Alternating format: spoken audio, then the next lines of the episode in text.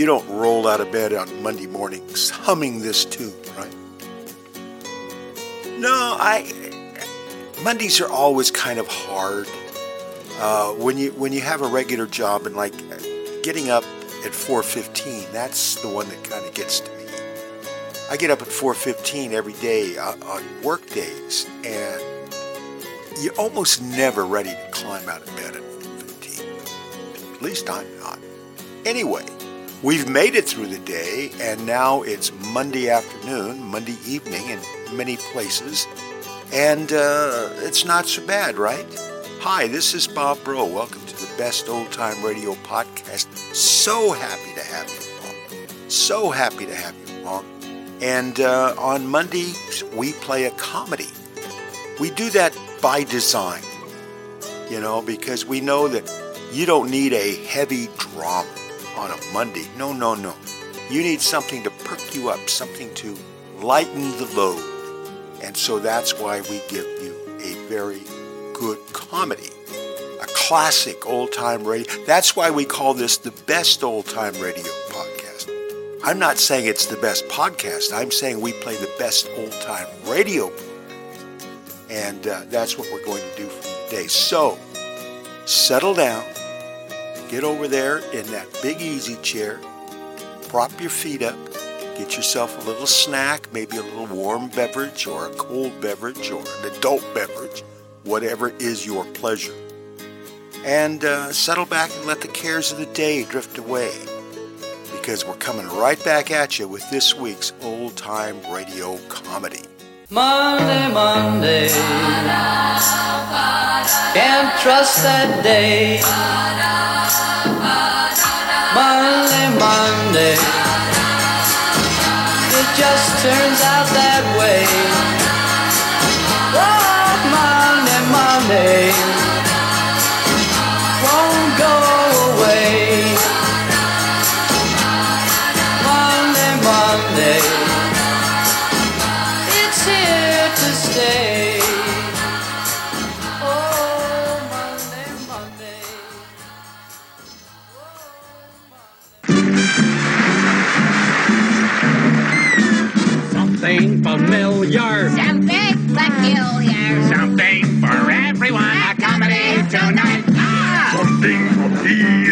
something appalling, something for everyone. A comedy tonight.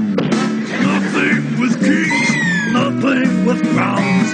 Bring on the lovers, liars, and clowns.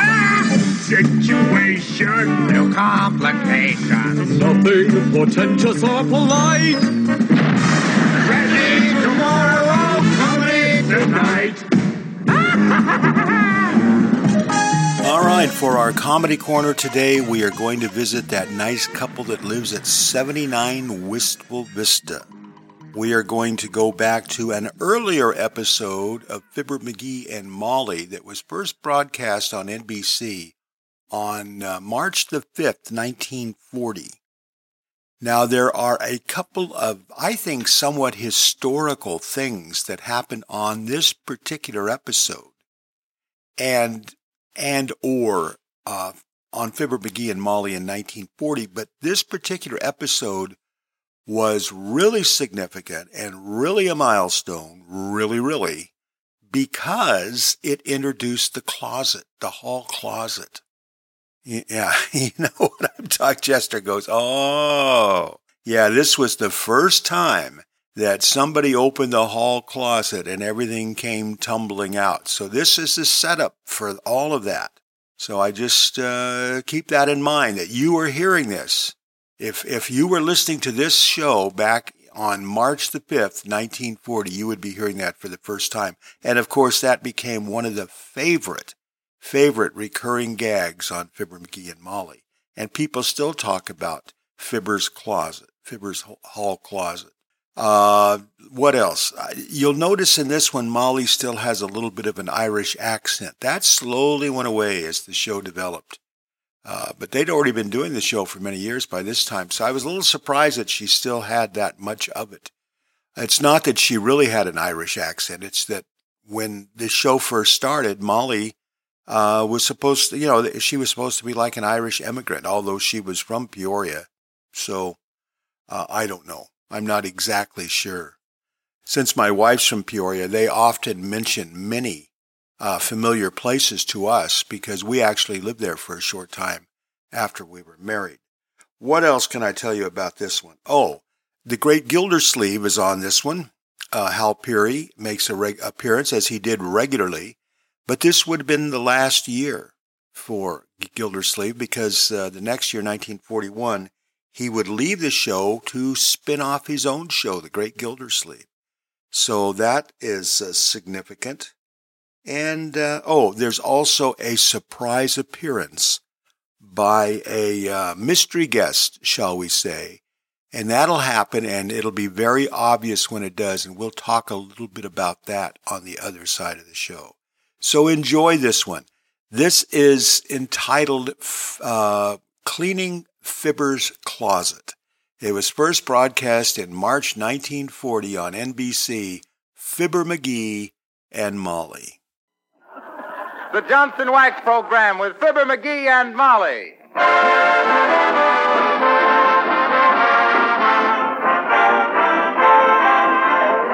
The makers of Johnson's Wax Johnson's Self-Polishing Glo-Coats present Marion and Jim Jordan as Fibber McGee and Molly with Bill Thompson, the King's Men, and Billy Mills Orchestra. The show opens with Shine.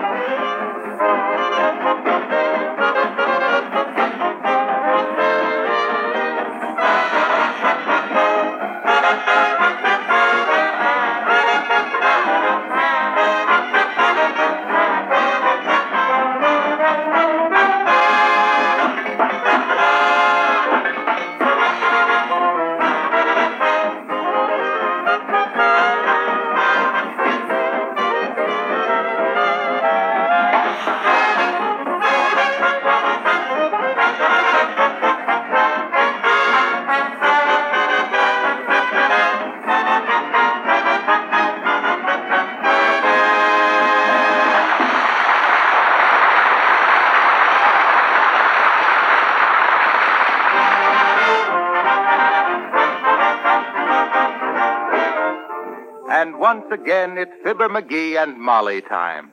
Fibber McGee and Molly.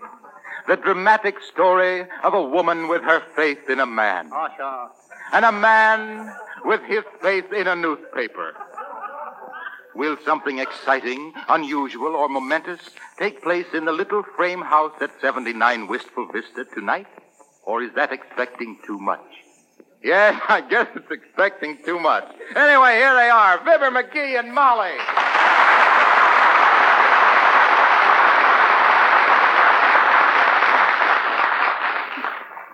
Anything interesting in the paper, dearie? Well, here's an interesting article on crop surpluses, Molly.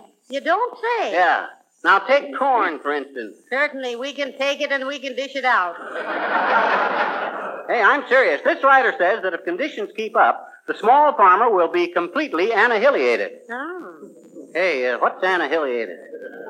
Annihilated. Uh, Why, that means, uh, well, uh, when a farmer, uh, well, now, for instance, uh, where's the dictionary?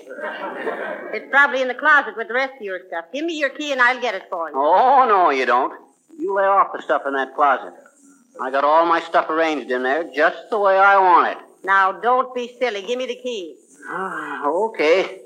Now, let's see. Which one of these is it belongs to? Heavenly day. Why do you carry all those keys? Does it make you feel important or something? What do you mean, important? Every one of them keys is necessary. What's that little key there for? Well, uh, that's a padlock key. What padlock? Oh, for the, for the backyard gate we used to have in Peoria.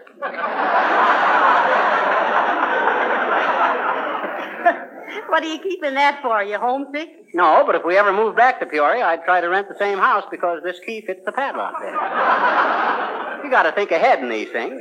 And you see this key here? Looks like the key to a can of salmon. No, sardines. I use that to clean my pipe with. Oh, I see. Now let's see, which one of these keys is the closet door key? Hey, uh, maybe we better see if the closet is locked. Let me take a look. Oh, it's locked all right. You don't think I'd leave all my personal defects laying around for any prowler to get his hands on? McGee, it isn't locked. Why, uh, better see your hand, McGee. The stuff's all falling out.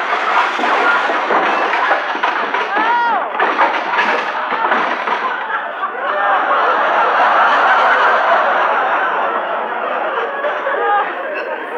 Oh, help, McGee. I'm buried alive. Get this junk off of me. All right, but Dad Raddick, you might have been more Quick, careful with. help! There's funny little insects all over me. Brush them off, quick. Oh, calm yourself, calm yourself. Them are my trout flies. Oh. Doggone it, Molly. Why did you have to go and mess up? Oh, dear. Come in. Fibber McGee and Molly? Yes. Uh, tell me, with all these radio shows being changed, is it true that you're going to cut your program down to a half hour? What do you mean, cut it down? It's only a half hour now. What? Boy, it sure seems like an hour. Well, as the guy says when he fell off of the horse and heard something bust, that sounded to me like a rib.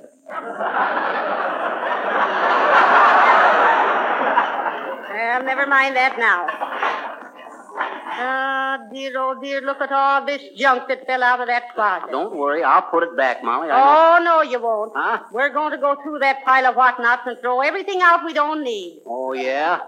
Well, I've been through this stuff a hundred times, and there ain't a thing of it that I can spare. Oh, there isn't. No. What's this old rusty horseshoe for? Well, I found that in 1911. As soon as I find three more, we can pitch horseshoes in the backyard. I see. You expect to find three more, You huh? betcha. You don't think the automobile is here to stay, eh? Won't be if we don't catch up with the payments. Hi, mister. Oh, hello there, little girl. What you want? You remember that job you promised me to take care of your baby, only you didn't have one, so I was going to bring my little brother over and take care of him, remember? Hmm, do you? Hmm? Yes, yes, sure I remember, well, but I. well, well, the deal is off, see. What you mean the deal is off? In the first place, there wasn't any deal, and in the second. My mommy had to take my little brother to the doctor today, so I can't bring him over. Oh, that's too bad. What's the matter with your little brother? Anything serious? My mama thinks so. Oh, he thinks so. Mm, huh? she thinks so. I had to clear my throat. She thinks he swallowed a dime. Swallowed a dime. Well, say that is serious. Oh, no, it isn't. Oh, yes, it is. Oh, no, it isn't. Oh, yes, it is. Oh, he didn't swallow a dime, I bet you. Huh? It was only eight cents. Only eight cents. How do you know? Well, we were we were playing slot machine, and I fed him to him.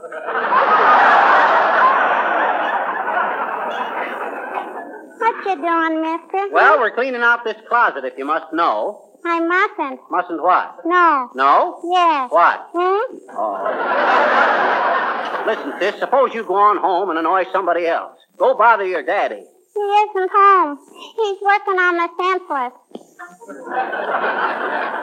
On the what? The senseless. He goes to people's doors and asks them how many people in the family and how old are you and all stuff like that there, I betcha. Oh, you mean the census. Hmm? Chuck, I didn't even think a kid your age knew what a census was. Well, I do, I betcha. Yeah? A census is information, please, on the red, white, and blue network. Da da da da da da da.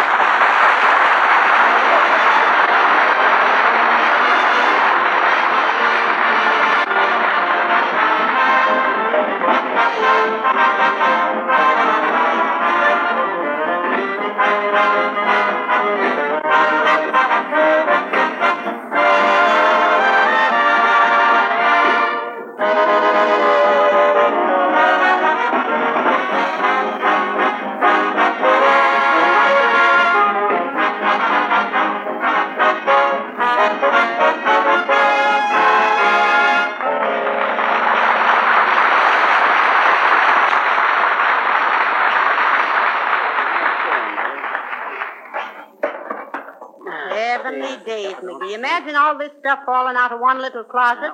How'd you ever get it all in there? Oh, I don't know. I guess I just inherited a gift for packing. My great Aunt Minnie had a job stuffing pimentos into olives. oh, hey, look at this, Molly. The taboret I made in manual training. Hmm.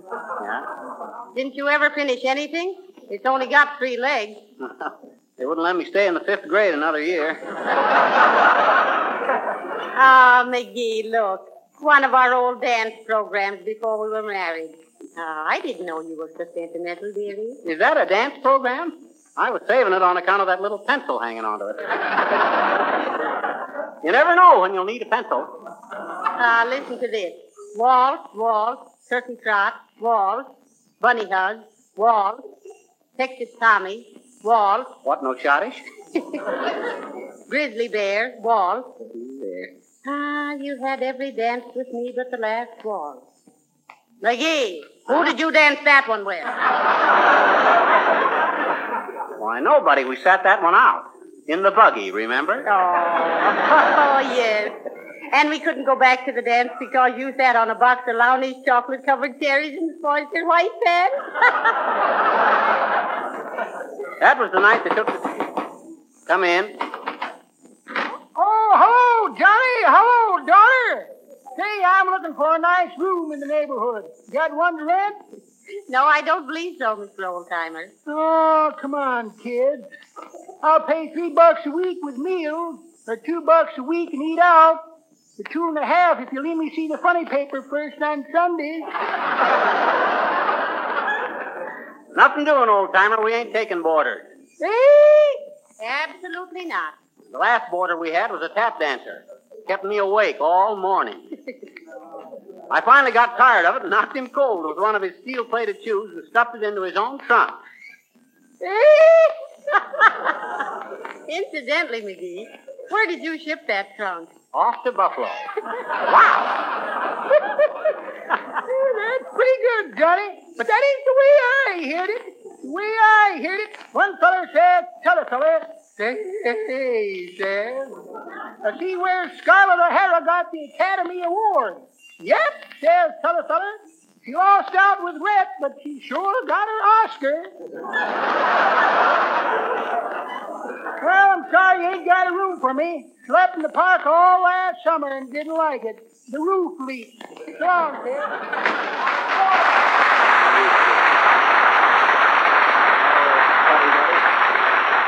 I'm getting a little tired of all them Gone with the Wind gags. Yeah. I don't know how a picture about the bluegrass country could produce so many bum plugs.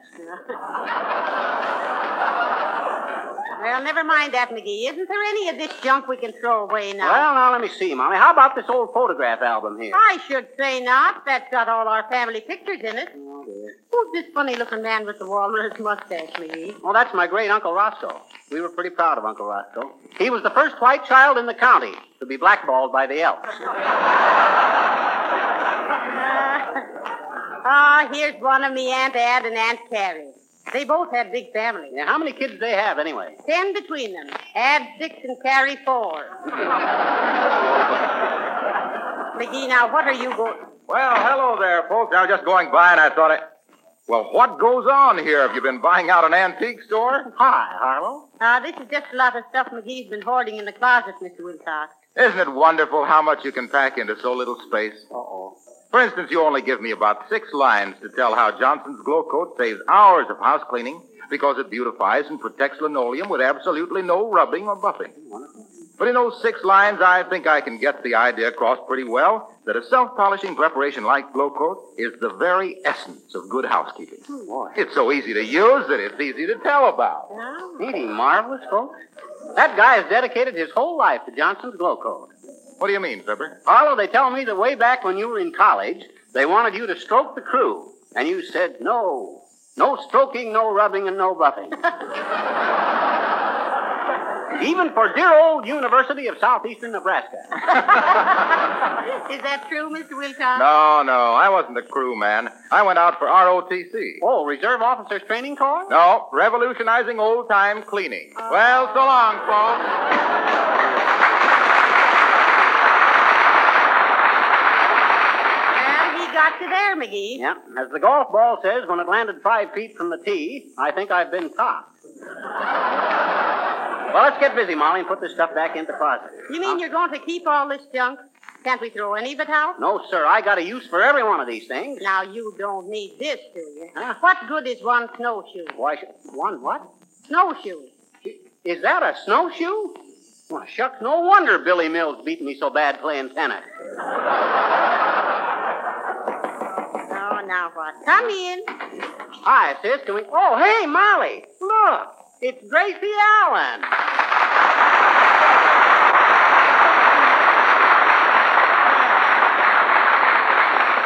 Well, hello, Gracie. Won't you come in? Oh, no, thank you, Molly. And I wouldn't have dropped in if I'd known you were entertaining. Oh, we ain't entertaining. Oh, you are, too. I think you're very entertaining.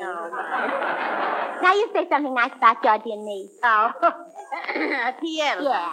Well, I heard, Gracie, that the difference between our shows is that yours is always in the middle of the week and ours is always week in the middle. Oh. Gracie, what's this I hear about you running for president of the United States? oh, there's nothing to it. Oh, you mean you're not running for president, huh? Oh, I mean, I'll be elected. There's nothing to it. Oh, yeah? Well, I ain't one to indulge in no idle gossip, Gracie. But I've heard whispers about Dewey and Hull and Garner and Taft being in the White House next year. But I suppose they're just rumors. They are not. I'll be running in the White House, and I'm not going to take in any rumors. What's your party, Gracie? Oh, well, it's my own party, the surprise party. Oh, what an adorable name, dear. Oh, I'm so glad you like it. Well, you can count on our votes, Gracie. I always said there should be a woman in the White House. How about Mrs. Roosevelt? She's never in the White House.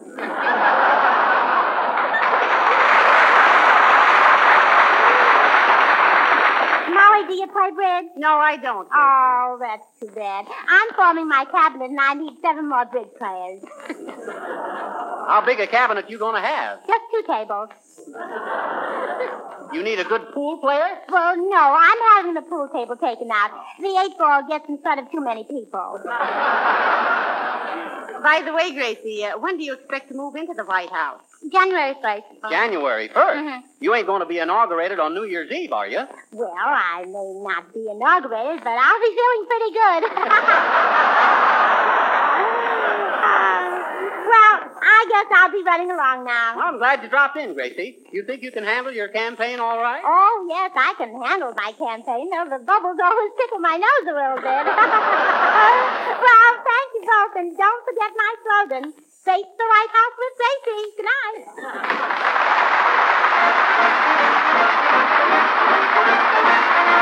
The King's Men sing. Kaboozlum, Kaboozlum, Kaboozlum was the daughter of the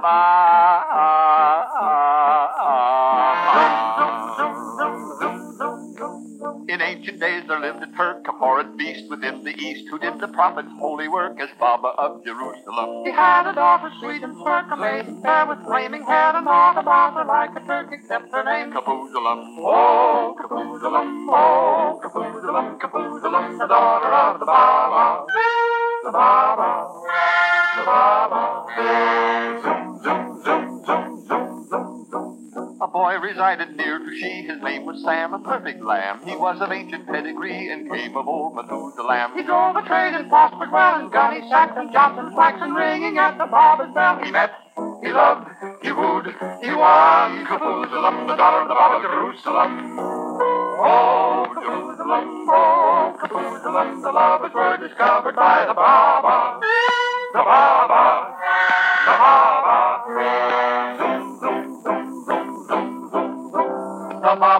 Beside himself, forgot his prayers, and rushed upstairs and took a bowstring from his shelf and came back to bamboozle. Oh, the youth and maidens then he took and choked them both, and nothing altogether pitched them in the brook of Kidron near Jerusalem. Oh, Kaboozlum, oh, Kaboozlum, Kaboozlum, the daughter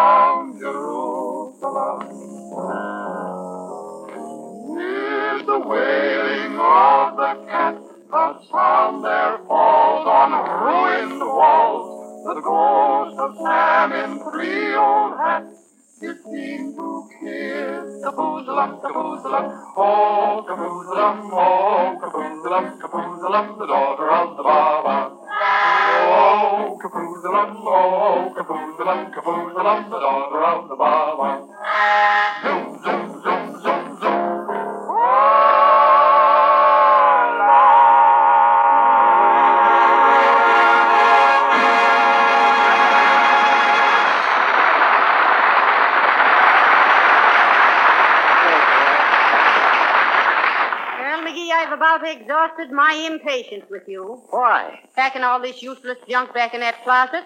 How about these old books? What old boy? Let's see. Oh, them. Well, that's my correspondence course in taxidermy. Taxidermy. Why on earth did you want to study taxidermy? Well, how did I know it meant stuffing birds and animals? And there I was, stuck with a chauffeur's license, a city map, and a pair of puttees. Well, hurry up and put your playthings back in the closet. Okay. Looks terrible laying around here on the floor Oh. with that. I'll get it. Hello? No, this is the McGee residence. You got the wrong number. Oh, is that you, Mert? Egad, every week the same thing. Apologies to Skinnay Ennis. How's every little thing, Mert? What they? Your Uncle Gulliver. Oh, that's too bad. Oh, no. And they ain't found the body yet, huh? Oh, heavenly days, McGee. What happened? Mert's uncle drove his car off a cliff and had to walk home. They found the chassis up in a tree, but they don't know where the body is. What say, Mert? Oh, that's okay, Mert. Everybody has the wrong number now and then, except Irving Berlin. well, now let's see. McGee, why are you saving this long stick of bamboo? Why, Molly, that's that's got a very definite purpose. If I was offered a job as sparring partner for Joe Louis, that's the ten foot pole I wouldn't touch it with. See,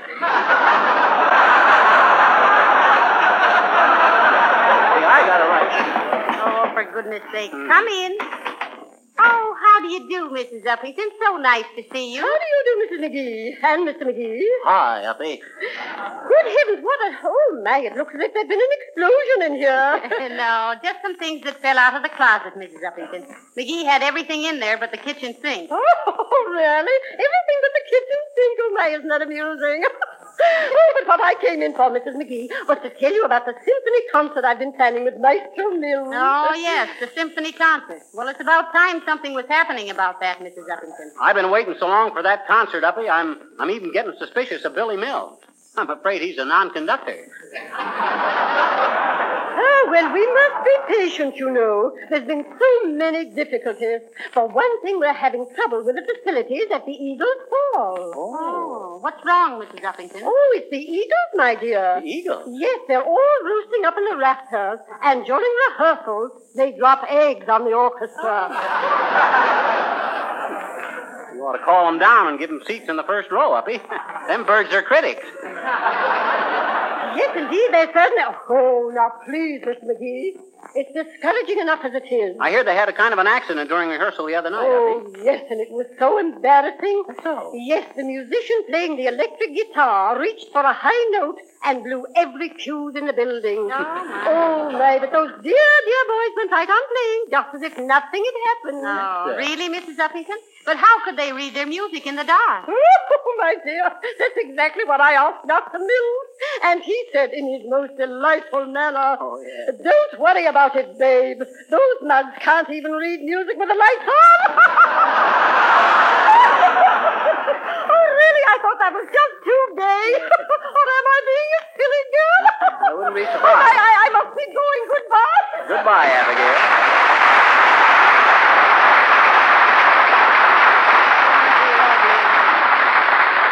Isn't she ridiculous, McGee? All the time she's back in that symphony orchestra, she's dreaming about Billy Mills. Well, that's always been a pretty romantic spot, down by the old Mills Dream. Don't you get it, Molly? I said down by Ain't the. funny, McGee. Oh, well. It was spontaneous. Where was I? Say, oh, yeah. uh, do you really think you can get all this stuff back in that closet? Why, sure I can, and I don't want anybody touching these things either, but me. They're too valuable. Oh. I'd have had it done an hour ago if I hadn't been interfered with. All right, you do it then. I've got some work to do in the kitchen. All right, I'll get it. Dad, drat it. I wish somebody'd crawl in through the window just for the novelty of it. Come in. Oh, there, McGee. Oh, it's you. Yeah, just thought I'd come by and tell you that. Well, my goodness, what's all this? Oh, just something out of my closet. I'm straightening it up. Hey, Gildersleeve, put that hatchet down. I'll do no such thing. That's my Boy Scout hatchet you borrowed last summer. Dad Ratted, it ain't nothing of the kind. That's my Boy Scout hatchet. Look at the insignia on the handle there. Owl Patrol. Well, I belong to the Owl Patrol myself. Oh, yeah? you in the Owl Patrol. Why, you don't even know the password of the Owl Patrol. Who? Well, somebody must have told you.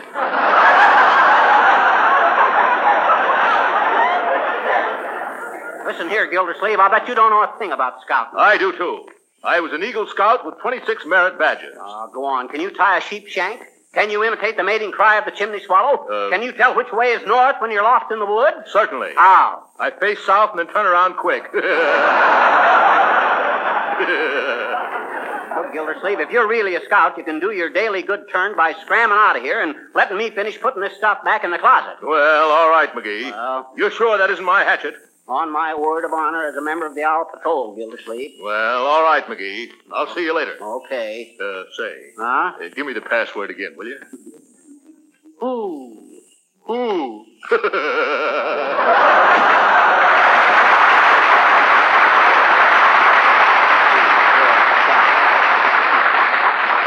Oh, Boy Scout, that guy couldn't build a fire in a haymow by rubbing two sticks of dynamite together. Oh, well, I gotta get the rest of it. Looks like about all of it. Yep.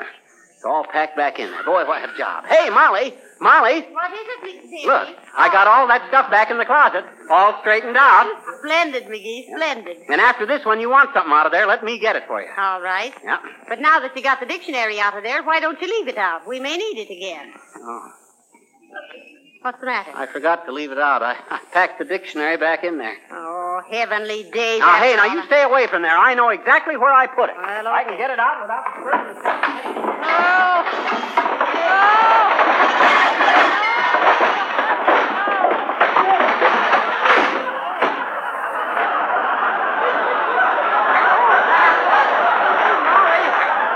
Molly, Yes?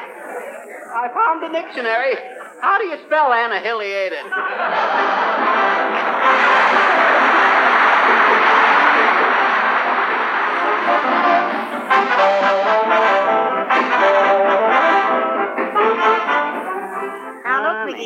That junk of yours is positively not going back into that closet. Oh, yes, it is. Oh, no, it isn't. Oh, yeah. hey, wait a minute. Wrong routine. Well, all right then. But if it does go back in there, I'll arrange it myself. Now, you keep your hands off at this time. You're going to do it all by yourself? I am. Fine. As the fat lady says when she took off her corset, that lets me out. McGee. Good night. Good night, all.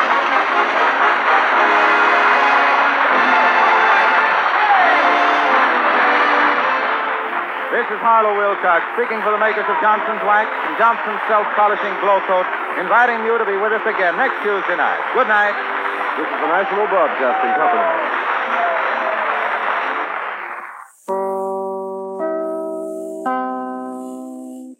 Well, that was Fibber McGee and Molly, and that was first broadcast on NBC on March the 5th, 1940. The name of the episode was Cleaning the Hall Closet, and uh, that was the first time that the hall closet gag was used, but it was to be used multiple times again and again and again.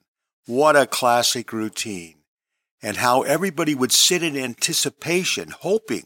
Now, I understand that's really true of the studio audience because everybody in the studio audience wanted to see how they did it on stage. And so everybody in the studio audience would hope that uh, this night, when they had actual tickets and got to go see Fibber McGee and Molly's show being, being done live, uh, that they would get to see the hall closet routine. They didn't do it every week. They were they were smart that way. They would leave you uh, without that for several weeks, and then you were hungry for it. And when it happened, it was a, a very pleasant surprise indeed. Did you notice? I'm sure you noticed the surprise guest was Gracie Allen, and she was running for president. Ah, yes. I want to read you something here. Now, this is from a website entitled Mental Floss. kind of interesting. But many, many things have been written about this. But I thought this was pretty concise. It says when Franklin D. Roosevelt decided to run for an unprecedented third term, the competition seemed to stop trying. It said the, uh, well, it goes into the fact that the, the Republicans were running William, uh, Wendell Willkie, uh, but FDR seemed to have the race locked up. That is until George Burns decided to shake things up. In early 1940, the comedian hatched a scheme to have his wife, Gracie, run for office as the surprise party candidate. When Allen made her announcement on the couple's radio show that February, she and Burns thought that they'd get a few chuckles and some promotional buzz. But to the pair's shock, the idea caught on with the glum electorate. It didn't matter that Allen's platform made no sense. One of her proposed programs involved offering correspondence courses for unemployed workers so they could fail to find jobs in three or four different industries. she also refused to share the ticket with a vice presidential nominee, claiming she didn't want any vice in the White House, and promised to settle the Florida California border dispute. Although the stunt was obviously a joke, Vote for Gracie buttons popped up around the country. Harvard students pledged their support for Allen's campaign. A Minnesota town offered her the mayor's job. Allen and Burns' modest stunt went as viral as anything could in the pre YouTube era. The pair even mounted a real campaign, I say real in quotation marks, with Allen embarking on a 34 city whistle stop train tour that drew hundreds of thousands of supporters. The silliness escalated. In May of 1940, the surprise party held its own convention. All 8,000 delegates in attendance, 8,000, uh, threw their support behind the Gracie Allen ticket. But shortly after the event, the comedian put the brakes on her gag campaign. In a rare, serious moment, Allen acknowledged the country was in rough shape. Everyone had enjoyed the laugh, but it was time for the real candidates to get their messages out. In the end, of course, Roosevelt built, uh, uh, beat Willkie, piling up over 27 million popular votes on his way to his third term. Oddly, several thousand Americans still cast their votes for a dark horse candidate who had ended her campaign months earlier, Gracie Allen of the Surprise Party. And part of her campaigning was making surprise appearances on all the uh, shows that would have her, and I imagine most did. I, I don't know if it was strictly NBC shows or if it was just across the across the spectrum, across the dial, but uh, it became a real phenomenon. And you can still go onto eBay and places like that and find campaign buttons that say Gracie for president.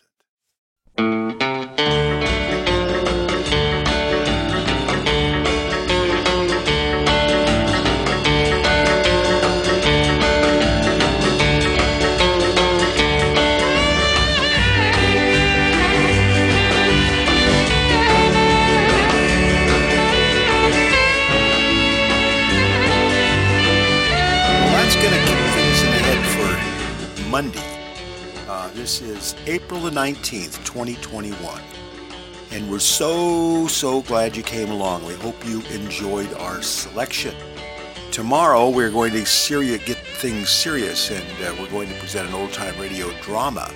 And we'll tell you all about that one tomorrow. But you need to come back here to listen to that because it's imperative that you get a balanced meal through the week you need the comedy on Monday, but then you have to offset that with some drama, and then we then we uh, uh, tickle your your imagination.